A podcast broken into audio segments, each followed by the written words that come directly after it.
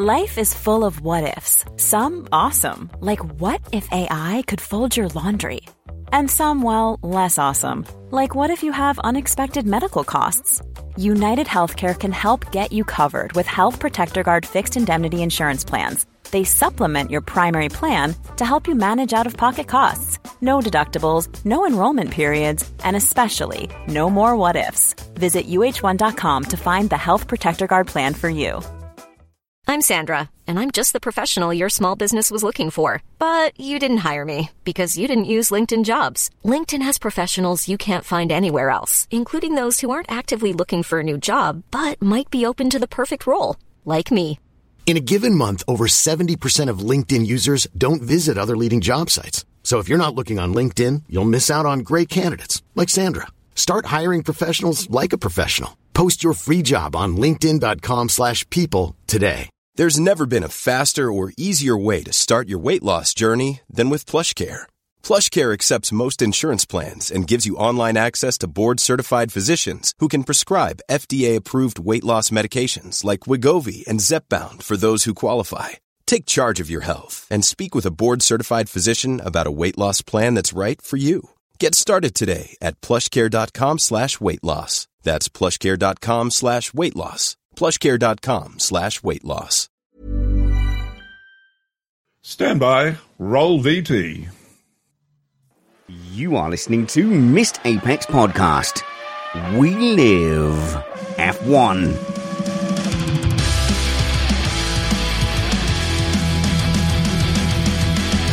Welcome to Missed Apex Podcast. I'm your host, Richard Reddy, but my friends call me Spanners, so let's be friends. The off-season is getting settled in now, but the news ticker has not stopped ticking. Ferrari kick off our news this week. There's a change at the very top as they confirm the departure or resignation of Mattia Binotto. We'll talk about the proposed success ballast from Ross Brawn that might be introduced from twenty twenty-six, where the lead cars might get nerfed with jars of jelly and marmalade thrown in front of them to slow them down. Uh, we'll be talking about whether the top single series junior, the top single seater junior series cars should be adapted for women drivers, and is there a chance that Williams could be in the ascendancy from here on in with their new owners and a new driver. We are an independent podcast, though, produced in the podcasting shed with the kind permission of our better halves. We aim to bring you a race review before your Monday morning commute.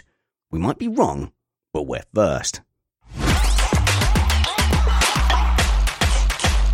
I'm joined from America land by Matt Two Rumpets. How's your off-season so far, Matt? Nothing new under the sun is what I would say to that. Oh, are you going to give us, oh, 'twas ever thus, Ferrari again on their cycle of boom and bust? Active aero, nothing is new in Formula One. Maybe, uh, but what is new to this planet is very young map baby Chris Stevens. Hello, Chris. Hey, Spanners. Map baby? Really? I've been doing this for about six or seven years now. I know, but when you started, I think you were seventeen, so I think you'll always be the Missed Apex baby, even though we've got three younger panellists than you now. Yeah, probably. Mm, sorry about that. And on the very other end of the scale, no offence, is our video producer, Uncle Steve from Australia. Hey, hey, Steve.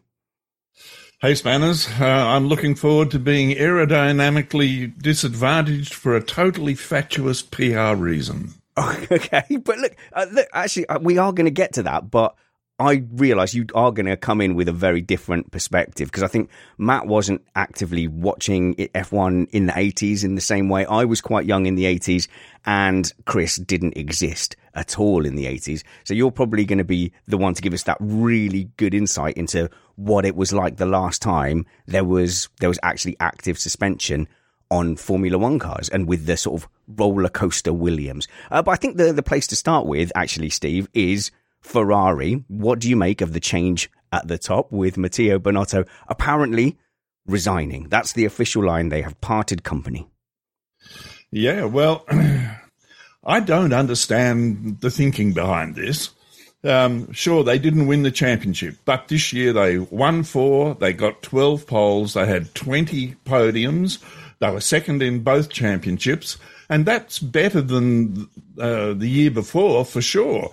Uh, in twenty twenty, they had a really bad engine, you know, power unit. This year, the power unit, you know, at the start of the season particularly, uh, was very good. Sure, they didn't develop it, you know, for whatever reason, didn't develop it as well as Red Bull.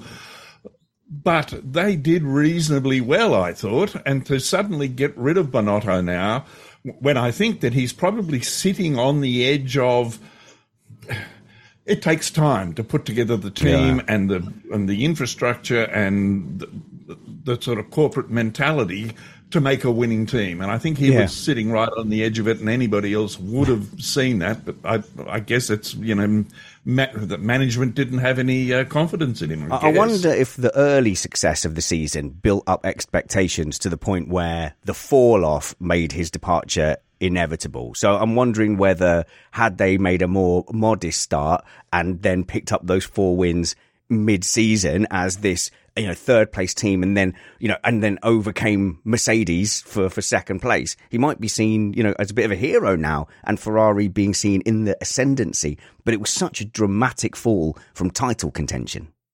Yeah, it certainly was. And I think that you, you may be right. If they hadn't started quite so strong, then perhaps it would be seen differently at the end of the season. But unfortunately, he's gone. Chris Stevens.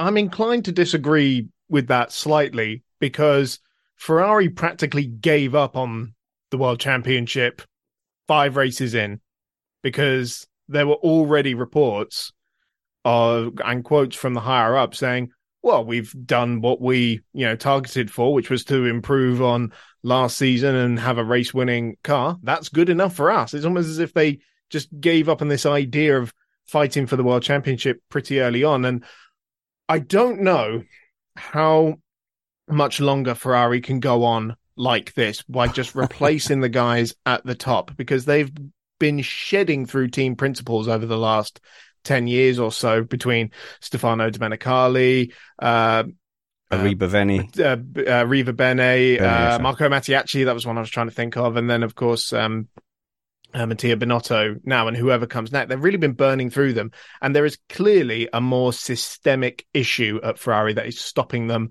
winning world championships. In that time, we've had all these team principle changes. They finished second in the championship quite a lot. And I think we realized that this season, their core issue was the operational and the strategic side of things, because they kept making mistake after mistake after mistake. If you take out the the sort of tail end of the season where they had to dim the power down quite dramatically for reliability reasons, the operational side of things has been their key weakness. That's where they need to be making changes. Another general, Matt, disposed of. Essentially, the, the the the team principle, if you like, at Ferrari, I don't think is isn't the, the real kind of power. There's a, there's a power behind the power. You sense with Mercedes that Toto Wolff really is kind of, you know, the the top guy. I think there's a more transparent power structure uh, at Red Bull, but really that team revolves around Christian Horner. Whereas, yeah, it's it's kind of um it's kind of a dispensable position, isn't it, to be Ferrari team principle? Well, it's interesting to remember that Binotto was not just the team principal, but also their chief technical officer. Mm. And the thing, uh, in, in looking at this topic, the thing that I was reminded of was that uh, Binotto is not a creature of the current management, John Elkann and Benedetto Vigna. Instead, he came on with uh, Camilleri, who departed in twenty twenty. So there may be some aspect of, it's not our guy in the shop, in the sense that he was a holdover from a previous regime. Uh, yeah. But that said, uh, I, I tend to agree with Chris. I mean, they fixed, they found and fixed the problem with the power unit before the end of the season. They showed up to brand new regulations with a race-winning car, one of only two teams to do that. And it was a clear step forward uh, from last season. Red Bull was the other one, of course. Are you taking away George Russell's win? Are you? Showed up with. Oh, okay, fair enough. Showed I up sp- with. Yeah, yeah, no, you're right there. And also, you, you kind of think, well, okay, it, it's an unsuccessful campaign, but Binotto didn't preside over the the alleged Fuelgate problems. The the last Ferrari failure, if you like, was Vettel not really taking that challenge in twenty seventeen and twenty eighteen all the way to to the line. But that wasn't Binotto. Binotto came in after that, and he's been on this recovery curve. And like Steve was saying, it seems weird to to be dumping a team principal when they're essentially still on the up. Yeah, so basically P six, P three, P two, hey, let's fire him. Yeah, that's a good point. It's mad when you look at it like that, Chris. What has been quite a significant change in the way the team has run since Arriva Bene, who quite famously ruled with an iron fist. Yes. And there was very much the blame culture at the team back then, which they seem to have moved yeah. away from now. So the fact that that team is making progress and they decide to make such a big change um, like this does seem crazy to me. So Mattia Binotto on the outside seems quite nice. And he seems like his loyalty to his crew is, is very high. I mean, he's defended the indefensible at times. He's made some, you know, really when we've seen what's happened and then he's gone, oh, no, no, no, no, that wasn't a mistake at all. There was simply a, a, a dog with a fluffy tail that distracted the engineers. And then even like when Mercedes made one strategic error, he came out and said, well, how come they don't get the same level of of grief and abuse for strategic errors as we do for consistently doing it over many seasons.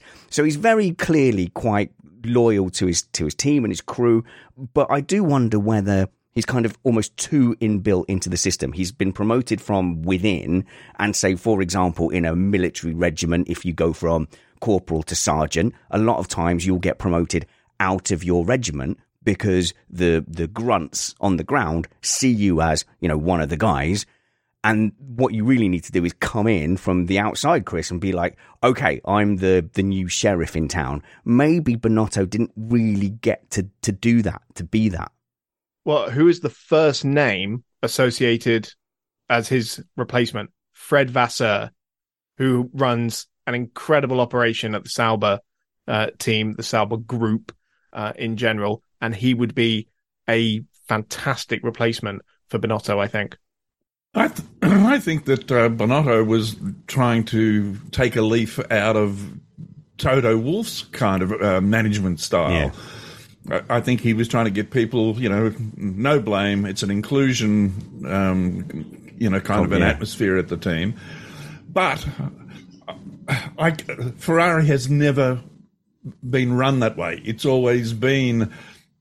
you know, an upfront kind of Italian loud, a team that talks with its hands, if you know what I mean. Yeah, where, where's uh, where's its heart on its mouth, exactly. Yes, um, and I I think that he was so different from all of the others that it made Elkann and Vigna feel uncomfortable because, you know, the, they're uh, children of that kind of, you know, loud uh, Italian management style. Uh, just say those names for me again and explain who those individuals are.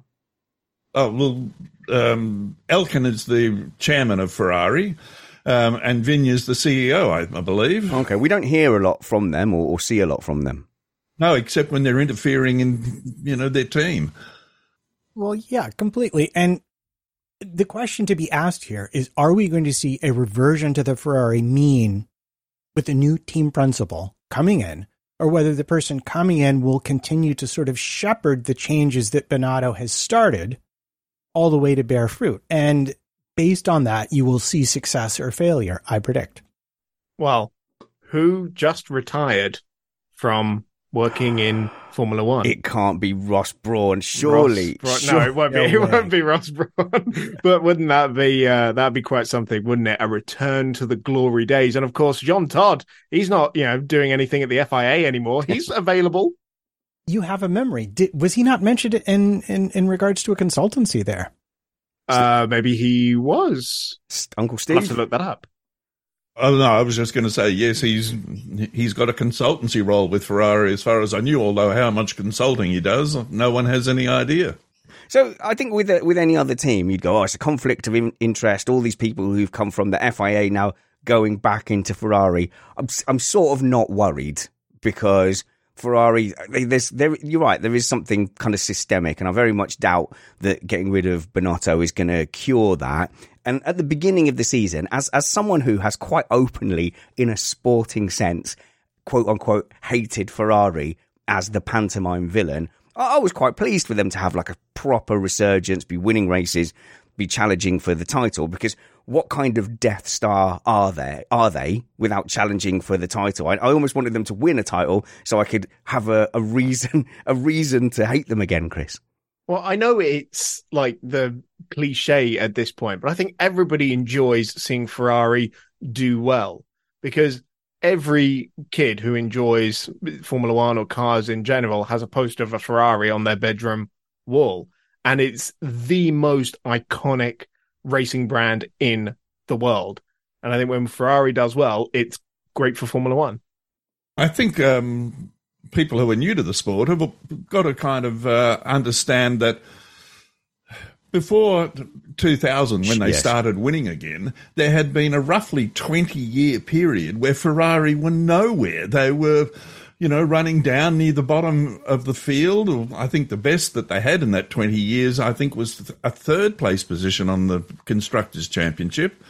So having them at the top of the field is not, you know, one of the historic things of Formula One. It's something that has happened in the last ten or fifteen years. I wonder if there's an American equivalent to this, but they are kind of like the Liverpool Football Club of Formula One, in that they do well enough, you know, for, for eras to inspire a, a generation of fans to be their fans. So a lot of kids my age are Liverpool fans because they were dominant in the eighties. And then there was like twenty years of just abject misery before they came back to the top again. And I think there's also there's a lot of Ferrari fans from the Schumacher era as well who have just been long suffering since since those glory days came to an end, and having to endure Massa, Raikkonen, the Alonso failed years, the the aborted Vettel attempt, and and kind of the the non It's it's like a a failure to launch, really, this Leclerc era. So there's a, a generation of uh, Ferrari fans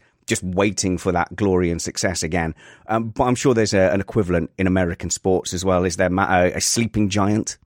Uh, well, there are multiple equivalents. Uh, Boston waited forever for a championship. The New York Mets are famously either successful or miserable oh, failures. so, so yeah, we, we have our fair share of teams like that. Uh, one of the interesting names that was, was touted, which I very much doubt there's any legs to, I think we're all very much married to the Fred Vasseur, Vasseur rumours, uh, but Christian Horner was a name that for some reason was being floated around. Now, I don't, I don't think that that would happen, but would that be a good move for Christian Horner if you want to say, oh, Steve, say no? But if you think like reputationally, a lot of drivers have thought, I'm going to go to Ferrari, I'm going to fix Ferrari, and I'm going to be the, the one, you know, I'm going to be the next Schumacher. Could Horner get his reputation as a miracle worker by going and doing it at Ferrari? Well, of course, the number one sort of complaint about uh, multiple drivers' champions is that they tend to do it with one team. Yes, yes. And they say, oh, you have to do it with another team to prove that you're actually amazing. Should uh, should we apply the same thing to team principles? Yeah, Horner, you're absolute, you're nothing, Christian Horner, unless you go and win yeah. a title with Ferrari. Exactly. Your five world titles mean absolutely yeah, no. nothing. Six? Six. Yeah, six. Five. No, constructors, six, five. Six driver and five constructors. Yeah. Uncle Steve. I think the only reason that uh, Horner would go to Ferrari is to escape the uncertainty of, about the future of Red Bull that's going to happen in yeah. the, you know, the next few years. I, I, I, I really think that uh, that would be a good move for him, actually. Okay, well, obviously we've not we've not talked about this on the show, and obviously with the passing of uh, Dieter Mateschitz, um, and I really hope I've said that name correctly, that does put a little bit of of, of doubt into the the ongoing funding of Formula One, because it was very much his child, and I believe it was a kind of a fifty-fifty split uh, with. Uh, with an, another owner at Red Bull. You can tell I, I don't read like inside business or whatever, but I don't think the other party at Red Bull had a particular interest in funding Formula One. Chris? But uh, Mateschitz' re- replacements at the top of the um, the top of the Red Bull hierarchy is three different people. All right. And we often see this. You get one figure who's so powerful and influential within the, the company, and they do so much that when they go for whatever reason, um, then they need to get multiple people to kind of plug all the holes that they were filling. And, and that's what's happening at Red Bull. I think it would be stupid to assume that nothing is going to change because Mateschitz was so influential in, uh, you know, not just Red Bull's Formula One team, but all the sort of extreme sports they do in general, because it is just an advertising and marketing campaign. for Red Bull. Yeah. Uh, so I do definitely think there is going to be some kind of change um, about uh, about about the team, and of course Red Bull powertrains as well, and Red Bull technologies. Red Bull powertrains. Okay, no, no, I'll, I'll hold my sniggers till the end. Look, I, I think um, I've done a little bit of reading about what might happen to Red Bull as a result. None of the three that uh, have have stepped in to replace Mateschitz, except for his son, perhaps, and even he doesn't have a, a big interest, are really Formula One fans. The other thing that is interesting to note is that uh, the Thai side of the business, the Thai family, uh, now have forty uh, now have fifty-two percent of the shares, so that they can do what they like right. whenever they like. And the other thing is, the one difference between F one and all the other sports that Red Bull are involved in is that in all of those other sports, Red Bull are sponsors. They don't own the team. In Formula One, they own the team, and that has all of the baggage that goes with owning a team and running a team. And the people, the three people that are now running Red Bull, uh, come from marketing backgrounds primarily, and they may have the, uh, you know, the the thing of we can get just as much advantage in terms of marketing by just being a major sponsor to a team, and we yeah. don't have to go through the political garbage of actually running one and owning one. And, and I wonder, Matt, whether whether actually all the stuff with the cost cap and the kind of slightly mucky twenty twenty-one campaign, if you are in marketing or owning that business, you go, well, yeah, like Steve says, we could just be the fun sponsor, put on all those events and not have to go through the politics of it. You know, so did, you know, did, did the negative press, or will the negative press have an impact on the decisions of the Red Bull board? Um, only to the extent that the people doing the marketing can manage it, uh, can manage it, can measure it. Um, so if I'm a marketer, I'm interested in people's eyeballs looking at my thing. Formula One is owned by them because it is amongst the most efficient and widely viewed platform on a global basis. So if you look at, like, for example, Mercedes, they'll talk about, you know, like how much brand exposure and what that converts to in terms of dollars or euros or pounds or whatever you're measuring in. And so that's what uh, Red Bull will be looking at. What do we what do we think we're getting back out of this? And only to the extent they can look at polling about their brand and say people think less of our brand because of these controversies, will they even be the least bit concerned about it? Chris. Of course, as long as they're still making money out of Formula One, then it should be all good. And I think Red Bull is actually one of the few teams that regularly at least breaks even or even turns a profit at the end of the year, um, most of the time. What is crucial to remember is Dieter Mateschitz was described as the most influential man in Formula One, because under his wing, he had two teams, mm-hmm. a Grand Prix, and a fleet of young drivers. That would be a huge hole to fill if Red Bull decided to pull the plug. A flock of Red Bull junior drivers. Steve? Uh. I agree with what they've said about, you know, Red Bull, um, you know, gain advantage from their uh, involvement in Formula One, but th- they may may maintain exactly the same advantage without having to own mm. a team. Now, Matt, you said that they're one of the few teams that actually make a profit. Where do they make a profit from? They they don't have the huge swathe of Um, uh, sponsors like McLaren perhaps has. So, so where do they, I mean, they have Oracle and they have a couple of other, you know, reasonable ones, but whereabouts do they get their sponsorship money from? I'd suggest that most of the money that goes into Red Bull is actually, you know, Red Bull Spent. promotional money, not yeah. sponsorship. That was so my understanding as well, man. Yeah. yeah. Well, if you count Red Bull, Well, Red Bull will look at the money they spend and then look at the return on it.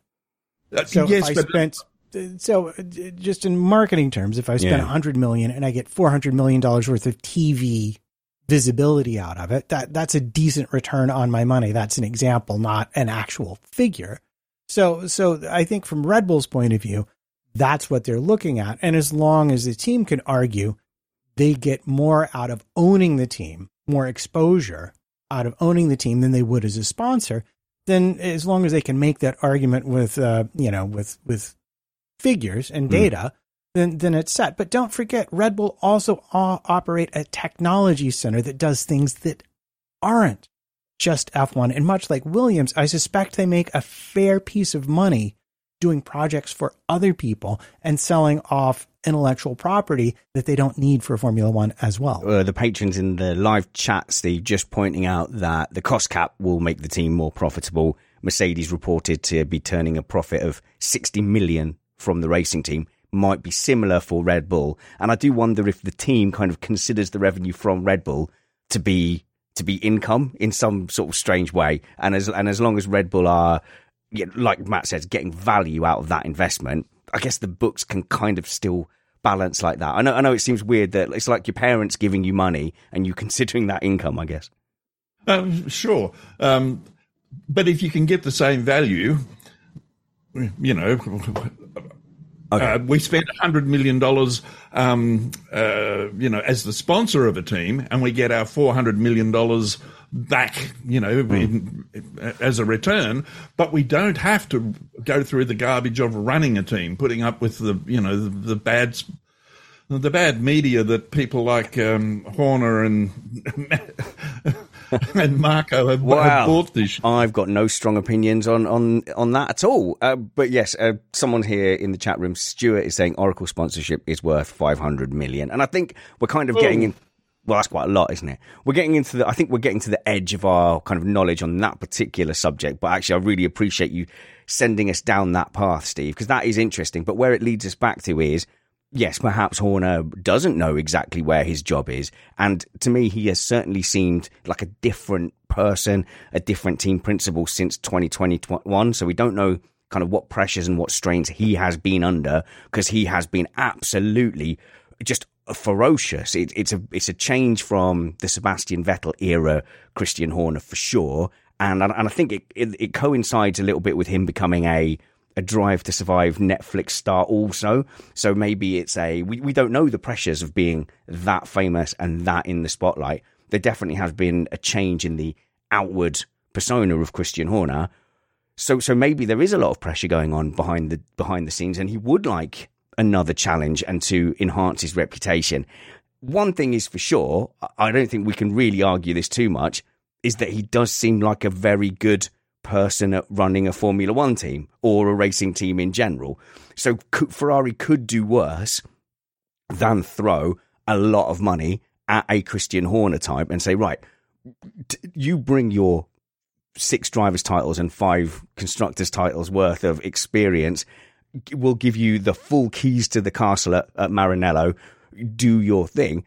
It, we, it would be a good move for Ferrari, I think. It is hard to argue that, that Horner's not a good team principal when he's won championships over two eras with, with a big gap in the middle. That's that's beyond fluke, Chris.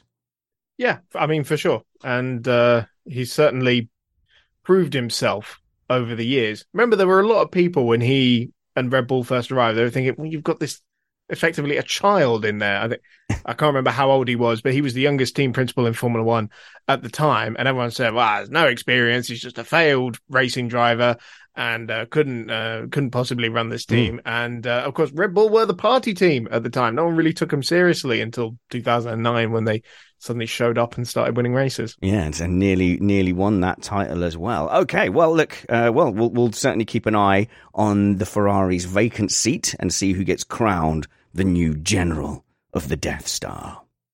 And that's mad, isn't it? I know there's um, yeah some newer fans there going, how are, how are Ferrari the Death Star? Surely Mercedes are the Death Star. It's an argument for another day. But when teams are successful, should we hold them back? Should there be some kind of in-season ballast? Well, there is, because you get less wind tunnel time if you win a championship. So Red Bull will get the least wind tunnel time, plus, of course, their penalty for breaching the cost cap. And then Ferrari will get the, the second least amount of wind tunnel time, then Mercedes, and so on. So we do have some success ballast in Formula One as well. But I think the whole F one community was taken a little bit by surprise by an article in, I think I saw it in the race dot com and in Autosport have widely reported that uh, Ross Brawn was talking about active aero in twenty twenty-six, nerfing, is that a common term? Handicapping, um, adding some some some disadvantage to, to cars during a race if they're leading a race in order to hold them back. So active aero, I can only think this means either a reduction in wings or, or, or uh, an increase in drag in real time from race control. Do they do they press a button and then suddenly a big sail goes up on Verstappen's car and allows the rest of the pack to catch up? And when they do catch up, presumably that disadvantage gets taken away and they get to drive off again into the distance. I think it's fair to say that this news did not go down very well. I'm struggling to find anybody who had anything good to say about it. So, my panel. Active aero, for a start, that's one topic. But I think that the core principle of it is, should there be something in the race where you can make it harder for a lead car, like in a video game, like in Porsche Challenge on P S one in nineteen ninety-seven, should there be something in, in the race that race control can do to slow down a leading car? Hey, Dave. Yeah, Randy. Since we founded Bombas, we've always said our socks, underwear, and T-shirts are super soft. Any new ideas? Maybe sublimely soft. Or disgustingly cozy. Wait, what? I got it. Bombas. Absurdly comfortable essentials for yourself. And for those facing homelessness. Because one purchased equals one donated. Wow, did we just write an ad? Yes. Bombas. Big comfort for everyone. Go to bombas.com slash ACAST and use code ACAST for twenty percent off your first purchase. Here's a cool fact. A crocodile can't stick out its tongue. Another cool fact... You can get short-term health insurance for a month or just under a year in some states. United Healthcare short-term insurance plans are designed for people who are between jobs, coming off their parents' plan, or turning a side hustle into a full-time gig. Underwritten by Golden Rule Insurance Company, they offer flexible, budget-friendly coverage with access to a nationwide network of doctors and hospitals. Get more cool facts about United Healthcare short-term plans at U H one dot com. I'm Sandra, and I'm just the professional your small business was looking for. But you didn't hire me because you didn't use LinkedIn Jobs. LinkedIn has professionals you can't find anywhere else, including those who aren't actively looking for a new job, but might be open to the perfect role, like me. In a given month, over seventy percent of LinkedIn users don't visit other leading job sites. So if you're not looking on LinkedIn, you'll miss out on great candidates, like Sandra. Start hiring professionals like a professional. Post your free job on linkedin.com slash people today. It sounds fraught with difficulty. How on earth you would even begin to implement that into a race so that it automatically, say, in the corners, takes away the downforce, and then yeah. on the straights, it adds more downforce oh, on to slow them down. Of yeah. course, there are a lot mm. of other ideas like this in other championships. The British Touring Car Championship has a, well, used to have a success ballast, and now it has a hybrid uh, boost reduction. There are G T championships that use uh, success time penalties, um, which are all uh, sort of quite plastic for Formula One, I think. And, you know, I don't like D R S already. I'm not a huge fan of it. I kind of accept that it's a necessity in modern um, Formula One, which seems to be having just endless issues with actually making the racing exciting, because they keep feeling the need to come up with ideas like this. So I'm really not sure where I stand. If they could implement it so that, you know, drivers wouldn't want to be leading a race, for example, if it was, you know, like an oval race, for like the Indy five hundred, you don't want to be leading the Indy five hundred normally because you use more fuel and you don't have a slipstream. And so you're more encouraged to leave it to the last possible moment to make a break for it. Would that result in more exciting racing, or would it just result in people not wanting to race each other? Wow, that, lots to unpack from Chris's comment there. Yeah, I was trying to decide, would you strip aero to make it harder in the corners or add drag? But yeah, they could do both. If they've got buttons, they can sit and do both. And I didn't even think about the fuel. If you're adding a sail to the front car, obviously he's going to use more fuel. Matt? Well, I mean, far be it from me to point out that Formula One actually already does this with D R S. If I'm the leading car, I don't get to use D R S. But if I'm catching you and I get close enough, I do indeed okay. get to use D R S. So already yeah. a leading car is handicapped by not being able no. to use active aerodynamics. Okay, let's see what Steve says on that, because I slightly want to caveat that. Yeah, well, uh, my uh, point is that in that situation, the lead car is not being physically disadvantaged. Sure, the car behind is being giving a little, being given a little, you know, boost to try and catch up to the uh, uh, leading car, but the leading car is not being physically held back, mm. and I think that's just a crazy thing. I mean, on behalf of most of the fans, we well, joined to watch uh, Formula One because it was the highest grade, you know, of, of technology available with four wheels on it that went fast. Yeah, and I think that we should be finding ways to help those that aren't going quite as fast, rather than looking for ways to impede those that are going fast. I, with, with respect to Matt's point there, D R S isn't about closing the field up. D R S is about solving the specific issue that overtaking was becoming harder as the aerodynamics increased. So D R S helps a car that's already fast enough to catch up and and and keep up, make that pass and overtake. D R S won't help with Verstappen thirty, thirty seconds down the road. So I think there is a, a slight difference, but yes, we effectively have active aero to manipulate a situation in the sport. Uh, but Chris, but first, let's get Matt to kind of d- defend his point, if you like. Well, I'll happily defend my point by going slightly historical. As we all are quite well aware, uh, the F I A has actually had active aero before, and it was the height, according to people who study the technical stuff, it was the height of technical development of Formula One cars, because they banned it. And afterwards, you know, road cars have it. We don't in Formula One.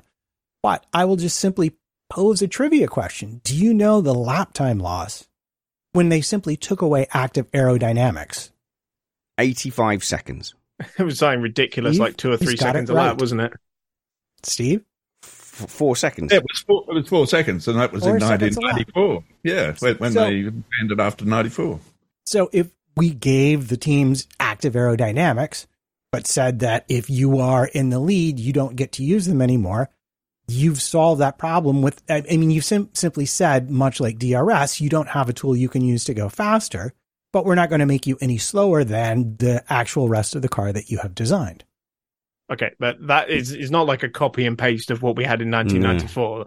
Mm. It, that was when teams were developing how to make their cars go as quick as possible using the latest technologies available. And if it weren't banned by the F I A, they would still be using it. We're talking about hindering a car for doing well. And let's be honest, D R S in itself is already at most circuits so overpowered that there is no skill in overtaking at certain tracks. All you do is you sit, press a button, and let the technology do the work for you, which is exactly why they banned active aero, because it just took away any amount of skill. You just put your right foot down and went as fast as possible. And now you want to hamper the car in front as well? You don't want to advantage the car in front, first of all. Second of all, I know we are talking about it like success ballast and hindering the car in front, but the fact of the matter is this is a reporter who asked Ross Brawn a question about active aero, and he mentioned all the possible things that could be done with it, this being amongst them, and particularly headline worthy, because here we are sitting talking about it. Mm-hmm. But last of all, they actually banned active aero, one, because they deemed it a, you know, a movable aerodynamic device. And let's be clear, the aero we're talking about here was simply ride height control. Why is that interesting? Because that would stop porpoising pretty much entirely and make the cars more raceable and the, with this current aerodynamic um, uh, regulation uh, set. Just to stop and last you, of all, sorry, just to stop really... you on that point, because it's really techie, just just because some people will be thinking, how?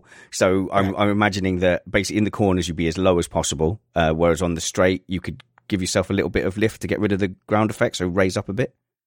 Well, it...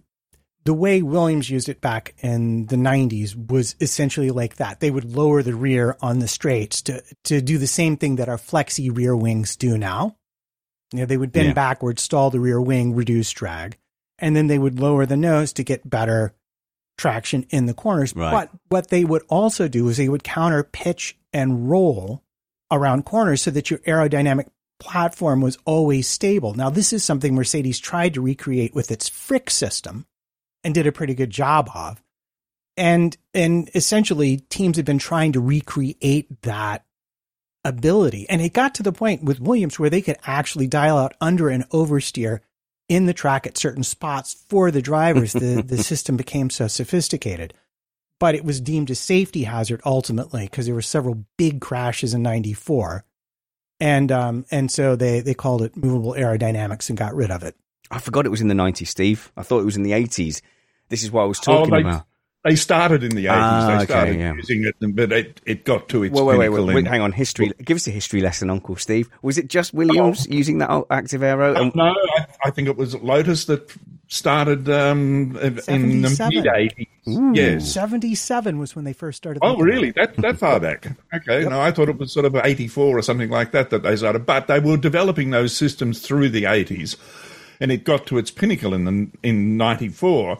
And what was what was developing was the use of computers to actually control all this stuff. Um, in ninety-four, the reason it was so successful for Williams, and they won most of the races that year, and the racing was really very boring, was because they had got the system to the point where they could pre-program the rise and fall and the pitch and yaw of the floor of the car for each corner. And they had an engineer sitting there so that if the driver said, oh, I need a little bit more going into corner five, they just dialed in a bit more for corner five. The driver didn't have to do anything except put his foot down as hard as he could and use the brake as little as he could. Uh, and he had a stable platform all the way around. And they, Williams was so far ahead uh, in ninety-four that everybody else was, you know, got quite upset. And so they banned it, not because it wasn't successful, but because no one else could get to that level. Yeah, and a lot of times in Formula One, they, they nerf stuff because it, it, they go, right, well, that's going to spiral costs. So I think that's always been a consideration. You go, well, yes, every, we've got two options. We either let everyone develop this uh, double diffuser, or we ban, say, the Frick system. So that's the two options for the governing body. When there's an innovation, you say, oh, well done, you've got your head start, but everyone else is going to do it. Or we go, okay, well done, use it for this season, it will be banned next season. And we're spending a lot of time kind of deciding how you would do something like this. Obviously, the question is, should you? And I know, I think no. Jason in the live chat has just quite simply said, surely the best way to have better racing is to have stable regulations. You're very much preaching to the choir here. We've seen quite a few regulation sets where the teams start to catch up and it's looking very close. And then suddenly there's a, a new era of regulations and it spreads the field out again. I, I think the Williams um, aero push came to a sort of head around ninety-two, ninety-three, didn't it? When Mansell won his title in ninety-two and was doing like records that were very similar to what Mercedes were doing, where they almost got every single pole, they almost got every single win. That was the height of Mansell mania. And then Prost was the following year, wasn't he? That was his fourth world title. Neither of them were um, young stars at the time, shall we say. They were geriatric in Formula One uh, terms. Yeah, well, yeah, yeah. Mansell was, um, yeah, that was that was at the end of his natural, something. the end of his natural career, if you like, Matt. Yeah, yeah. Well, and let's all remember that the reason they are looking at this, and I believe that you know, D R S technically is a movable aerodynamic device that is allowed that opens and closes the wing. What most likely they're looking at is using adjustable ride heights at the corners to help the teams with porpoising. We're already seeing another regulation change. We're seeing the floor edges raised by fifteen millimeters to help with this. But the fundamental issue with any ground effect car is that the prospect of porpoising always exists if you can't control the ride height sufficiently. And one easy and inexpensive way to do it now is by allowing teams to mechanically hydraulically control that ride height, right, which amounts to movable aerodynamics. So before we get too crazy, I, let's see what they're actually really talking about would be the only thing I'd say. No, let's react to the headlines. I didn't even click on any of the articles. I literally just looked at the headlines and then the outraged comments in all the replies on Twitter. So the last one of how would you do this before the, the should you do it, the, the how you would do it. Surely movable aero is the most complicated way. Isn't just n- knocking out a, an engine cylinder or something, isn't that an easier way to do it? Just like cut down on the revs, reduce a little bit of horsepower.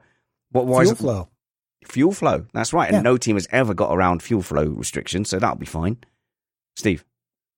Um, I read in um, motorsport dot com that when they first started to think about bringing this system back in, it was to actually help reduce the fuel usage of the cars during a race. And I've, I've just got to say, what an absolute complete stupidity th- th- that thought is. They're buggerizing around trying to save three or four litres of fuel per car mm. when, in fact, you know, it's all part of their, you know, green philosophy and carbon neutral philosophy, when, in fact, I did some calculations.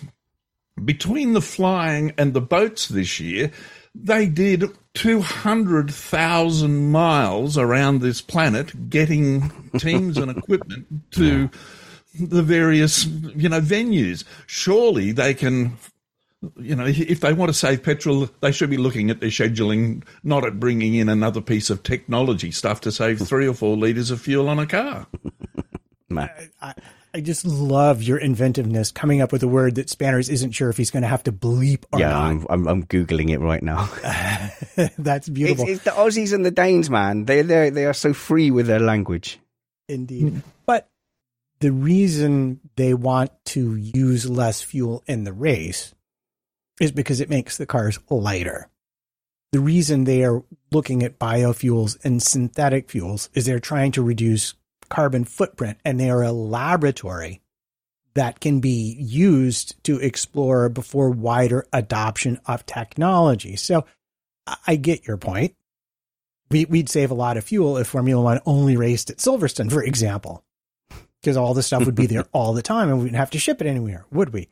But the reality is, is that it's a bit of propaganda, but there's also a bit of realism in it too. Mm. Uh, if they're going to do this, and they definitely shouldn't, then I like my engine nerfing idea. So you just reduce the power a little bit somehow, and you wouldn't have to reduce it like a dangerous amount, just enough to let people catch up a bit, and then you click the button off and they disappear off again, rendering the whole exercise somewhat pointless, because it's kind of what the teams do anyway, because they're afraid of safety cars.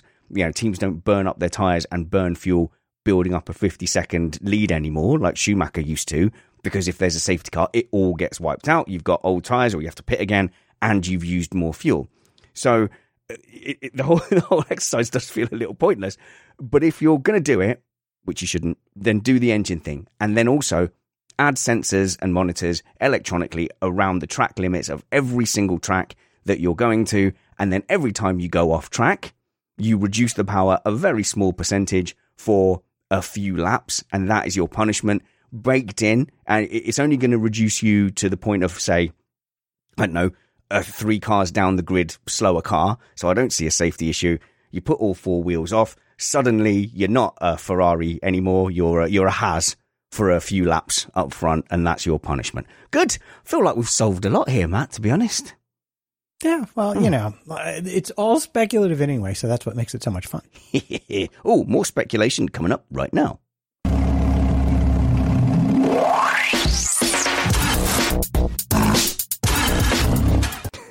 Okay, um, one interesting topic that has uh, that always gets you and me debating, Matt, is the future of women in motorsport. So you and I have had a, a fierce debate. I think we agree probably on ninety-five percent of, of things. I think the thing we agree with more than anything is that women who want to pursue motorsport should have as fair a shake of the stick uh, at it as men do.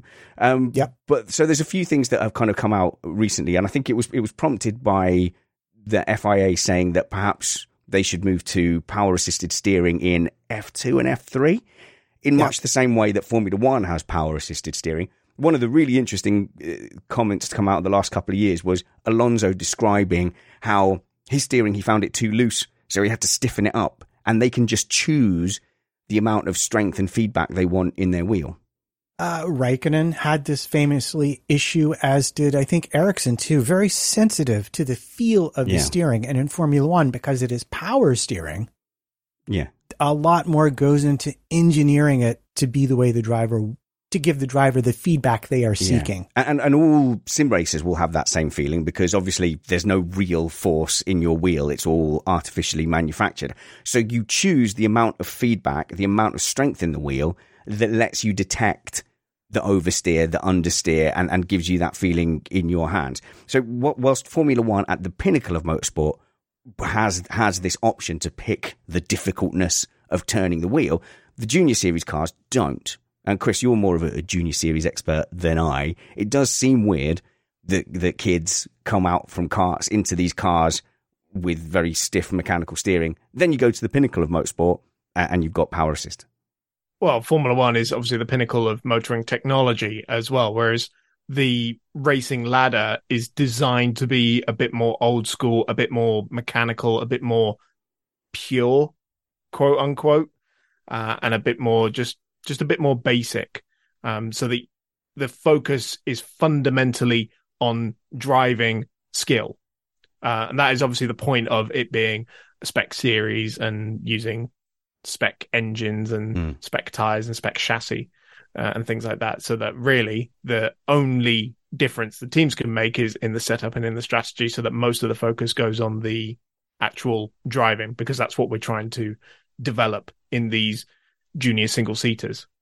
Okay, so if there is in the the Junior Series a, a physical strength requirement, Uh, yes. That, that stati- so there is, there is that. So st- statistically, the the thousandth strongest man in Colchester is going to be stronger than the thousandth strongest woman in Colchester. So that bar is harder to achieve for women. So I think like most post-pubescent athletic men will be able to crank a wheel in a in a Junior Series, even if only for a little bit. But we've had Brad say that in F four, he found that physically demanding in his twenties, and he's a very he's a fairly fit, strong, athletic driver.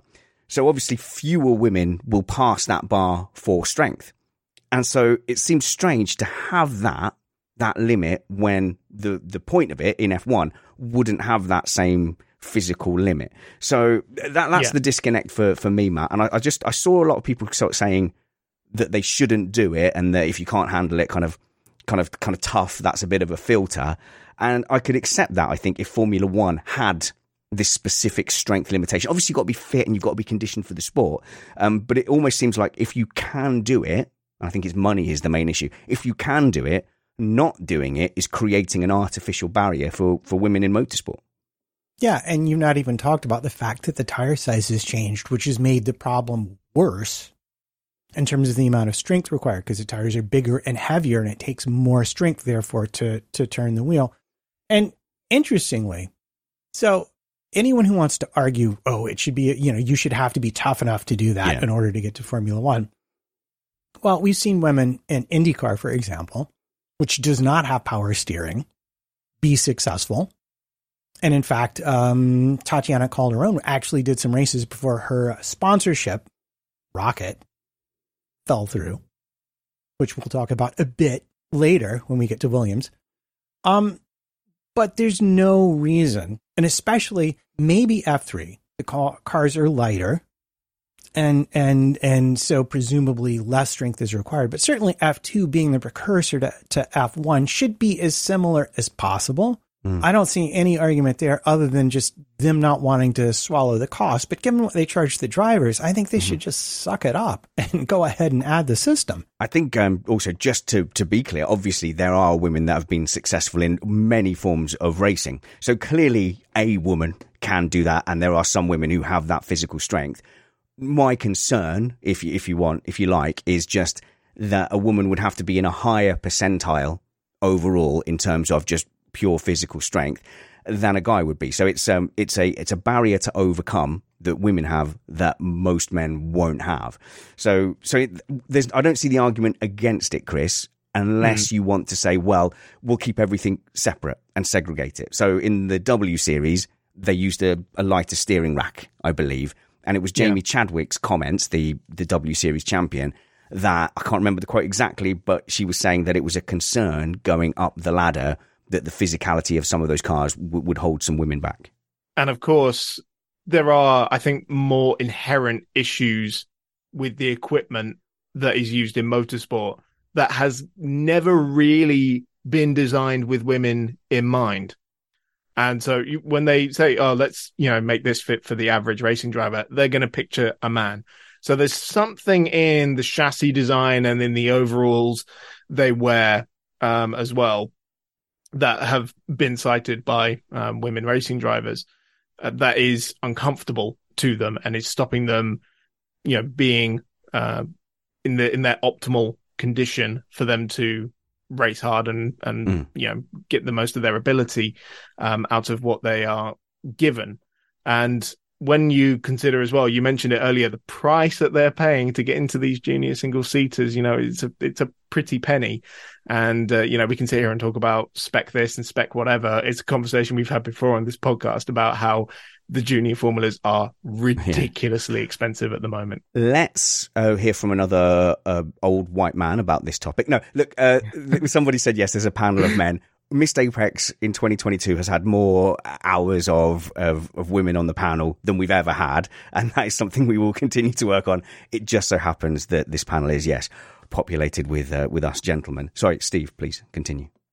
Um, I'd just like to point out that these days Formula One has a stated interest in developing technologies and using technologies that are directly relatable to street cars, you know, with power units yeah. and all of those things. Can anybody tell me one modern streetcar that doesn't have power steering? There isn't any, as far yeah, as I know. So in this case, all, yeah. all open-wheel cars should have power steering. End of story.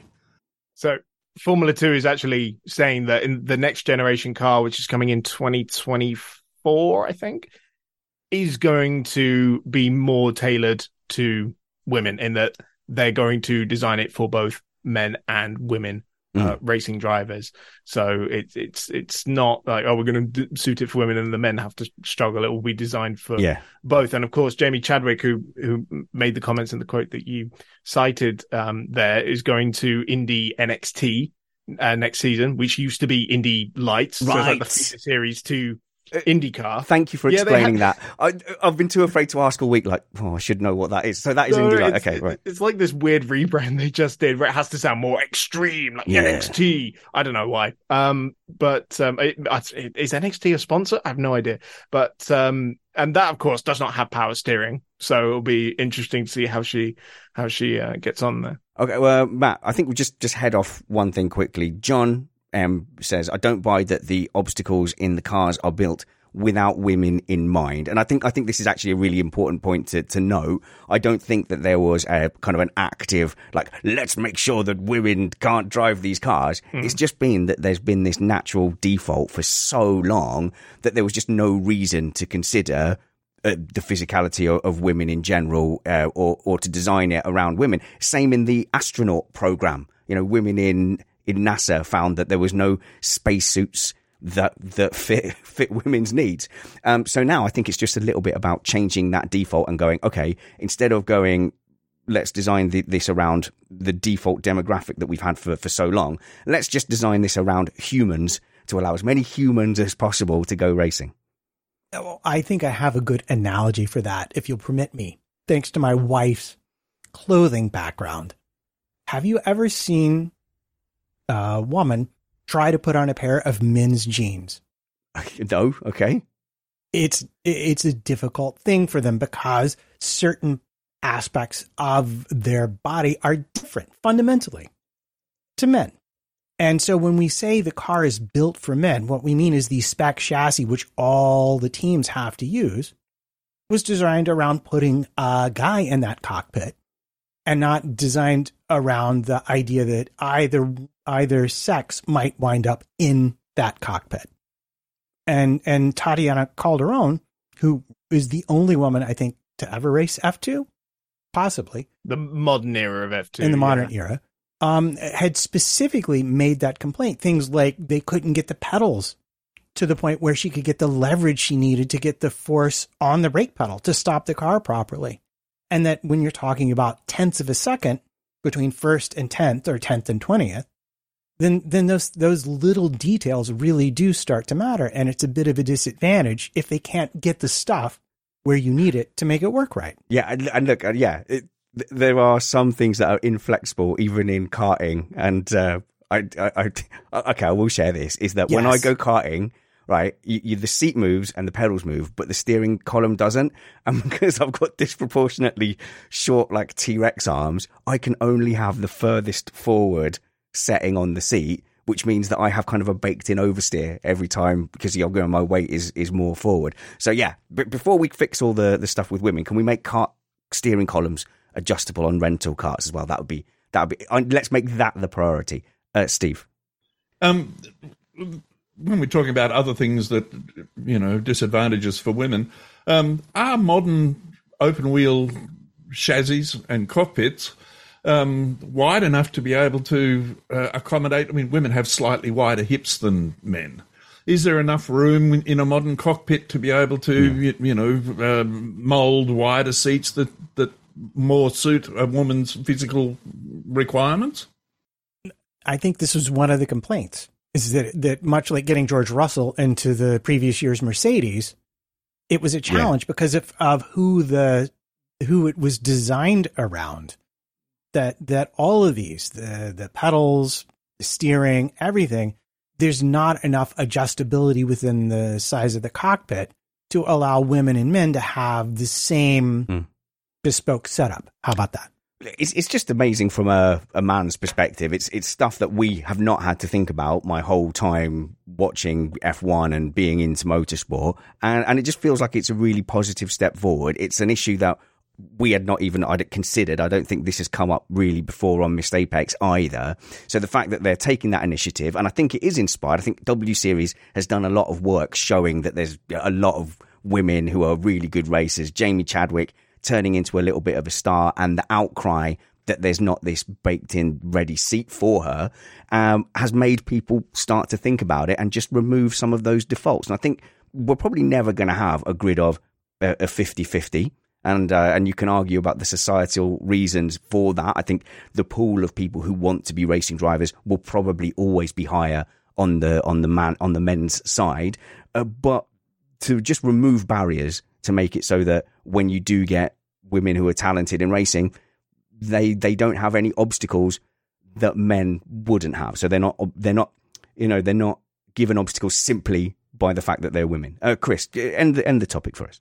Yeah, so of course, the other thing that Formula One has announced was, of course, the F one Academy, um, which was aimed at a slightly younger demographic mm. than what W Series was able to um, graft, and um, a little bit more entry level with sort of Formula four style uh, machinery. And from what I uh, understand, there is no shortage of funds for that, which was obviously an issue that W Series has faced this year. Good news. Well, a team that has been short of funds in the past uh, was Williams, as they were spiralling on their uh, their decline towards the end of the Williams family era. But are they finally on their way up? So they have relatively new uh, owners in the form of Dorilton, who are... I don't know anything about them, so one of my panel can tell me everything about Dorilton and, and remind me. I'm a, I'm going to assume that's probably Chris. And then someone can tell me all about their brand new racing driver from America land. And in the most racist way possible, I'm just going to assume that that's Matt, who will tell me all about that. Uh-huh. so, so Chris, uh, we'll, we'll kick us off. Kick us off. Uh, Williams, money, success, prizes. Yes, well, yeah, of course, Dorilton, as you mentioned, big investment company, making quite an investment in Formula One. What are they like? Because, of course, the last kind of big faceless investment company that came into Formula One was probably Genie, Genie, uh, with uh, oh, Genie, yeah. with G- uh, with Lotus, Genie, Genie, yeah, e- with, with Lotus, and that was obviously headed up by Matthew Carter, um, or, or was as the frontman turned team principal, uh, but. this is the first time we've seen kind of an investment company come in. So who's behind them? Is there a is there a shady mastermind pulling the strings? Um, oh, I forget, but wasn't Jos Capito quite a senior figure at, um, oh, in right. uh, Dorilton at, at some point? I might be I might be way off the mark, and it was just someone with a similar name. Um, because of course he yeah. was uh, running rally teams um, as well. So, but I think uh, no, yeah. but Dorilton, you know, they're not they're not just treating this as a sort of just pick up and and, and go. You know, there's proper investment in that team uh, now, and of course they've been sort of riding the back of Nicolas Latifi's money, Roy Nissani's money um, as well. So they haven't been short on funds, and of course they've just landed a few mil with this. Uh, This Rocket Court deal. Okay, who's that? Who are Rocket? Rocket. Well, you might you may know Rocket from you know sponsoring a, a lot of other different championships. Uh, they've been the title sponsor of the Venturi Formula E team, now Maserati. Um, they are a big sponsor of Nicholas Hamilton as well, Lewis Hamilton's brother in the British Touring Car Championship. And they do just about everything. A lot of esports stuff. Have you ever watched any of the races, um, esports stuff? They're a major sponsor uh. in, in that as well. They're every, you can't go into a motorsport series now without seeing something sponsored by Rocket. And of course, they had a title sponsorship deal with Williams for the twenty twenty season, which ended rather abruptly before the season even started. And they got rid of the sponsorship before. Obviously, it was a delayed start to the season back then. So this all happened during the COVID lockdowns, and they took them to court for breaching their contract. Off the top of your head, does anyone know how much a B T C C season is? Ballpark? Um, oh, I had a figure. Tens of millions? In, uh, ten millions? No, no, no, no, no. no. Oh, okay. Tens of thousands. Okay, well, the reason I ask, I, I say that is because I just Googled Lewis Hamilton's net worth, and this is probably always underreporting, two hundred eighty-five million. Why, why does his little brother need a, a sponsor? I'd like to think I'd chuck my little brother some a few, a, a, a mere few tens of grand to to race. Maybe he doesn't want it. No, maybe, maybe you're right. Um, okay, so does that spell success and glory? Why have they got then what I understand to be a pay driver coming in? Why don't they? Well, Logan Sargeant is not a pay driver in the t- traditional sense, is he? Because he know. finished fourth in his maiden season in Formula two. So he's a good no mean driver. Fee. He's a very good driver. Don't okay. get me wrong. Is he and, is he paying for his Williams seat? Um, I mean, well, everyone is bringing every bit of money they have to the the team. So I, I, no, I don't think he's buying his way into the seat in, let's say, the same way Nicolas Latifi was.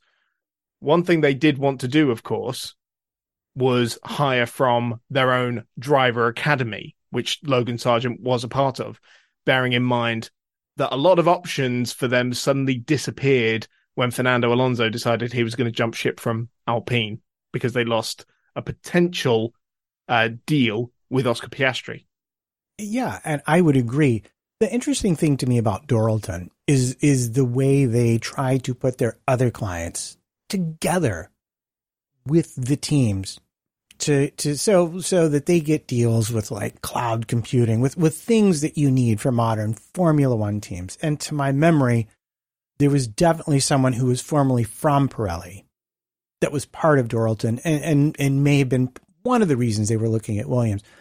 But I, I think Sargeant, I mean, we'll see how he does, but clearly he's there on merit. He's earned the points for his super license. Williams needs a driver, and he qualifies and is part of their driver academy. What I'm really interested in is the fact that I think Williams is, is going to be running fully funded because, you know, that's not an insignificant amount of money to a team, twenty-six million pounds, which is, I think, the judgment that, that they got against Rocket in the end, but that they are running close to fully funded under the cost cap. And we've seen them make progress this year in terms of scoring points. I'm not sure we're going to see them winning like they were back in the nineties just yet, but I'm, I'm, I'm very curious to see where Capito and his team take them now that they have the money to start being a real Formula One team again. Uh, do, hang on. Sorry. Do, do they have enough to max out the cost cap? Because that would, yeah, that's the do. key. They do. Okay. I th- I, I'm pretty sure Haas was the only team this year that wasn't able to actually meet the budget cap. Um, But uh, apparently they've got a title sponsor for next year that is going to bring them up to the um, cost cap. But of course, there's so much outside of the cost cap that you can still spend money on that equates to performance. Uh, so it, it's not just a case of, oh, well, they're running at the budget cap, therefore there's nothing to improve. There's a lot to improve, uh, uh, evidently, because Williams has been sort of tail-ending the field for some time uh, now. And I think having two quite strong drivers there, yes, um, Logan is, is going to be a rookie, uh, but I think he can learn a lot from Alex Albon and uh, can learn a lot from the team as well. There's clearly a wealth of experience there that he's going into. And um, I, I do think that he has the raw talent um, there. They obviously have spotted something in him they they like. Um, his speed, I don't think, is anything to be, you know, snuffed at. And it's going to be about, you know, smoothing out the edges, um, so to speak. A bit like sort of Red Bull's um, policy where so long as you're fast, we can do something about the rest of it. You know, you can be like super smooth and consistent, but if you're not fast, we can't add lap time to you or take lap time away, as it were.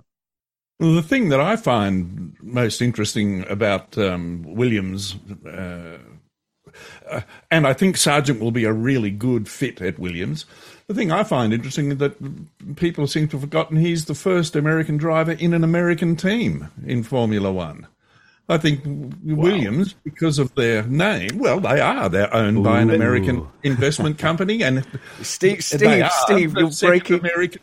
You're breaking so many British hearts here. It's but, like... no, but the the thing is, it's still oh, well, technically a, a British on the entry, in the same way that, you know, McLaren might be owned fifty whatever yeah. percent by the Bahrainis, yeah. but they still play yeah. the British national anthem when they win. Yeah, the, the same as as Stephen, what's his name, karate kid thing, has a Russian uh, passport.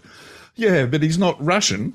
I yeah. mean, let's face it, they they may still be on the on the sheet as being an English team, but they're owned by Americans, and and uh, Sargeant is an American driver, and um, as much as uh, Haas would like to think that they were going to have the first American driver, and you know, in, in an American team, I think they've been beaten by Williams. Okay, so and, and I'm saying that I'm a huge Williams fan. That they were my hero team when I got into watching Formula yeah, One. Yeah, you sit and troll and call them an American team. How dare you, Steve Amy? How dare you? So he's he's finished fourth in the Junior Series. On the face of it, is that is that is that really that important? Impressive, Chris, and and what yes. I'm, I'm, I've been googling furiously, and I think his granddad is a billionaire, as far yeah. as I can tell. So, look, this is a this is a billionaire in, in Formula One. It excites me less than a non-billionaire in F one. But, but do you know what? It, um, I don't think family actually puts that much money into his racing career. Because oh, hello, he... here we go. He's going to be. I'm not rich. My my parents are rich. He's one of no, those. No, no. Is he? No, I'm serious, because he didn't. He finished um, second or third or something in his first year in Formula three. That big epic title fight with Oscar Piastri and uh, Théo Pourchaire in twenty nineteen, no, twenty twenty. It was cool. twenty twenty. Yeah. And then he ended up doing another year in Formula three because he couldn't afford to go to Formula two. So there was some sort of budgetary issue then. And, um, you know, he certainly made. made the most of what is his first year in Formula two. And I cannot emphasize enough how difficult it is to make an impression in your rookie year when all oh, okay. the other drivers have got a year on you. And that's not Felipe Drugovich, who won the title this year, was in his third season. Théo Pourchaire was second in the championship. He was in his second season. Liam Lawson, I'm fairly certain, was in his second season as well. And these were all drivers running with, you know, good teams in Formula two. So why aren't the fact they? That he won races and yeah. you know put a good show in there as well. So why aren't Drugovich, Pourchaire, and Lawson in, in F one then? Drugovich isn't in there because no one really cares about him. He was never part of any F one Junior Academy um, at all, and I think the fact that it was his third year in Formula two meant no one really paid attention when he did start quote unquote dominating the championship. Um, Théo Pourchaire is a real shame because he's part of the Sauber um, Academy, which means there's really only two seats available for him. One of them's taken by Guan Yu Zhou, the other one's taken by Valtteri ah. Bottas. So not a whole lot of room there. And I think they were trying to get him in um, into somewhere else if something came up. But we all know it's not good enough to be fast. You need to have good timing um, as well. Just ask Oscar Piastri to wait a year for his chance. So maybe twenty twenty-four will be Théo Pourchaire. Oh, okay. Uh, yeah, and Liam Lawson, well, Red Bull have got zero confidence in any of their junior drivers, apparently, because they keep bringing other people from... I mean, they put Nick De Vries in the car rather than any of their own junior after, drivers. After they clearly Perez, don't trust any of them. Yeah, after Perez got the second role at, at Red Bull as well. Yeah, yeah. yeah. Uh, Matt? Well, the interesting thing to me is, do you know whose car he will be driving to get extra Formula One miles? You know I don't know things. You know I don't know things. Just tell me things. That's why you're here. He's going to be driving an old Alpine on some Formula One circuits. And why do I bring this up? Well, you know. I don't know, Matt. Tell me. It's kind of interesting to me when we're looking at the twenty twenty-six power unit regulations. I mean, Williams and Mercedes certainly have a reasonable have a reasonable relationship right now, but I begin to wonder if if we're not seeing signs of a potential switch to a Renault power unit for Williams. Because, I mean, they were going to put Piastri in there, and now Sargeant is running in their car. I mean, they're getting awfully friendly. Uh, that's what I'm saying. I've been waiting for weeks to start this rumor, basically. Fair enough, Steve. It wouldn't be the first time either. I mean, Williams and Renault have a long history together. Oh, yeah, no, of yep. course they do. Yeah, and we all remember it. Yes. Right, um, so Lawson not going to get into F one, so no Aussie in Formula One next season until at least Barcelona, when Ricardo replaces Perez inevitably. Perez. So um, I, I'm wondering, though, is there room in the Australian hearts for Valtteri Bottas? Sorry, sorry, Liam Lawson is a Kiwi. Oh, is it? I was looking yeah. at the, sorry, I looked at the table that someone posted in Slack, and I thought it was an Australian. Oh, that's poor flag recognition from me. Sorry uh, to, I'm, I'm assuming both Australians and New Zealanders are offended by what I just did. So sorry to everyone involved. But could the Australians take Valtteri Bottas into their hearts for next season? If you look on any of his social media, I believe his partner is Australian. Oh, gosh, have I, have I got that right? Yes. So, um, yeah, so he's, he's, he did a video with his partner where he went and got a, a mullet and was dressed as a, as a, as a, as I assume you looked in your early years, Steve. It was a, it's a really funny video. Go and check out his Instagram. I think it's all over Twitter as well. Uh, but could you embrace Valtteri Bottas into your Australian hearts? I believe he lives there in the off season. Well, I didn't know that he lived here. W- welcome down under, Valtteri, if that's mm, the case. I think so. Um, yeah. But could I embrace him? No, I'm Aww. sorry, I don't think so. I, he, he can put on as many V B t-shirts as he likes. And for those people that don't know, V B used to be a very you know, popular brand of beer in Australia. For Bogans. Oh, right. I see. But a Bogans. Okay. So, a Bogan. okay. I, I've Bogan had, beer. You know, we've actually had that term in emails insulting some of our Australian panelists. Not going to say which one, but not you, Steve. Uh, Chris. Are you, are you implying that the Aussies would not embrace Oscar Piastri because they deem him to have ousted Daniel Ricciardo from McLaren? Oh, no. Um, I believe that um, the Australians will get behind him. I'm going to get right Absolutely. behind him. I oh. mean, I love Danny. Um, he's a great driver, but he's going back to Red Bull, so I'm going to burn an effigy of him out the back later. I forgot I forgot Piastri is Australian as well. I don't know. Yes, he is. Oh, I've got a bit of a, a blind spot to our Antipodean friends yeah, this week. I, I apologise. Um, but I've got a little bit of time to edit this before you lot all wake up, so that's that's fine. Um, let's see, what time are we on? In the off-season, we... Uh, are doing a weekly show, and I think we want to keep them really to the strict hour. I know you had some teammate battle stats for us, Matt, but why don't we put that in our pocket for, for an off-season show? I won't feel bad about the twenty hours I spent developing statistics, no. Well, but that's, that's interesting off-season statistics for the off-season nerds who still consume content like we do. And, and I hope you'll keep uh, listening throughout the off-season. We've got uh, some really interesting chats lined up. So we're going to be doing some of our magazine show format pre-records where I just catch up with someone for... you know, twenty minutes, it's easy to get hold of their time. And then a, a single Australian worker stays up all through the night and mashes them all together into great episodes. So this week we're going to be uh, talking to a, a, a specialist YouTuber about wet weather driving, and going to be talking to a former F one team strategist as well to give us his view on the twenty twenty-two season. So you can look forward to that next Sunday. And Steve, uh, are you social media-ing yet? Oh, you have. I know what you do. You have sock accounts so that no one knows it's you, but you lurk.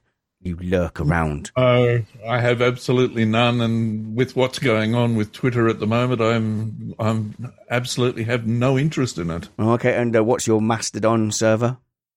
No, no. Okay, no. Fair enough. Okay, no, no, no. So you can't follow Steve anywhere, so you'll have to go to New Zealand or Tasmania or wherever he is. Um, Slack. Oh, you can you can speak to Uncle Steve in Slack if you are a patron. Patreon dot com. Forward slash missed Apex. Uh, there's going to be a patron pod at some point as well, because I want to update our patrons on why on earth I'm in Spain and lamps keep falling down around me. And you can follow little baby mapper Chris Stevens. Uh, hey. First place you've got to go and listen to Chris is by checking out last night's iRacing stream, round three of our championship. Uh, you can Steve Chris's commentary and Steve's broadcasting skill is the main reason to watch that. But you can oh. also watch me fluff from second place to around ninth in race two. And you can, uh, you, if you've ever seen somebody give up uh, places easier than I did when I was going to get disqualified for having too many incident points, please email me and let me know. So uh, you can see me doing quite well for a few laps and then embarrass myself for the second half. And then when you're at it, go and follow me at Chris on Racing on Twitter and Instagram, and and keep an eye on my twenty twenty-three plans, because they're shaping up very, Ooh. very nicely indeed. Oh, that's exciting. I uh, can't be happy for your success, because that might, does that mean less missed Apex?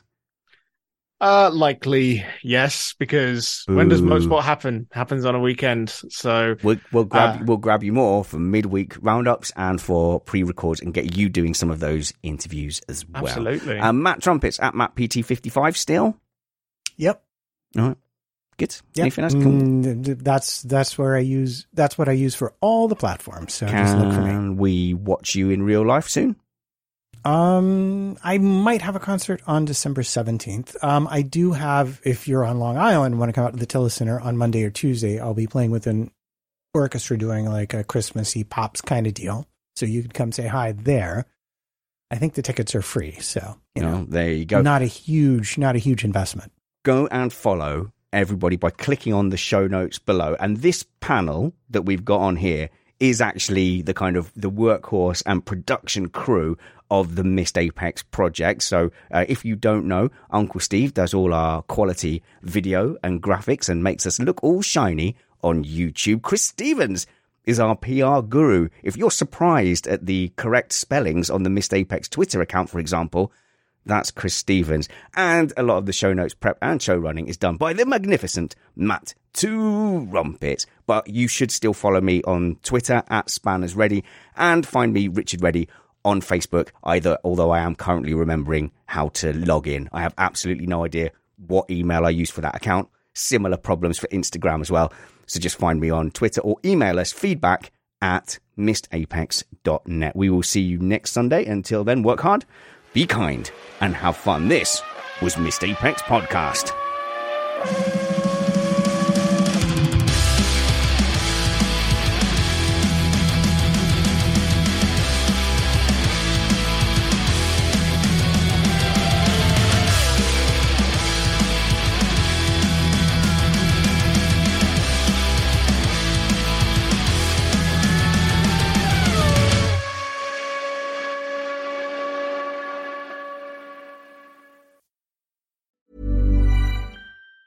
Hi, I'm Daniel, founder of Pretty Litter. Did you know cats tend to hide symptoms of sickness and pain? I learned this the hard way after losing my cat, Gingy. So I created Pretty Litter, a health monitoring litter that helps detect early signs of illness by changing colors, saving you money and potentially your cat's life. Pretty Litter is veterinarian developed, and it's the easiest way to keep tabs on your fur baby's health right at home. Go to pretty litter dot com and use code ACAST for twenty percent off your first order and a free cat toy. Terms and conditions apply. See site for details. Hey, it's Paige DeSorbo from Giggly Squad. High quality fashion without the price tag. Say hello to Quince.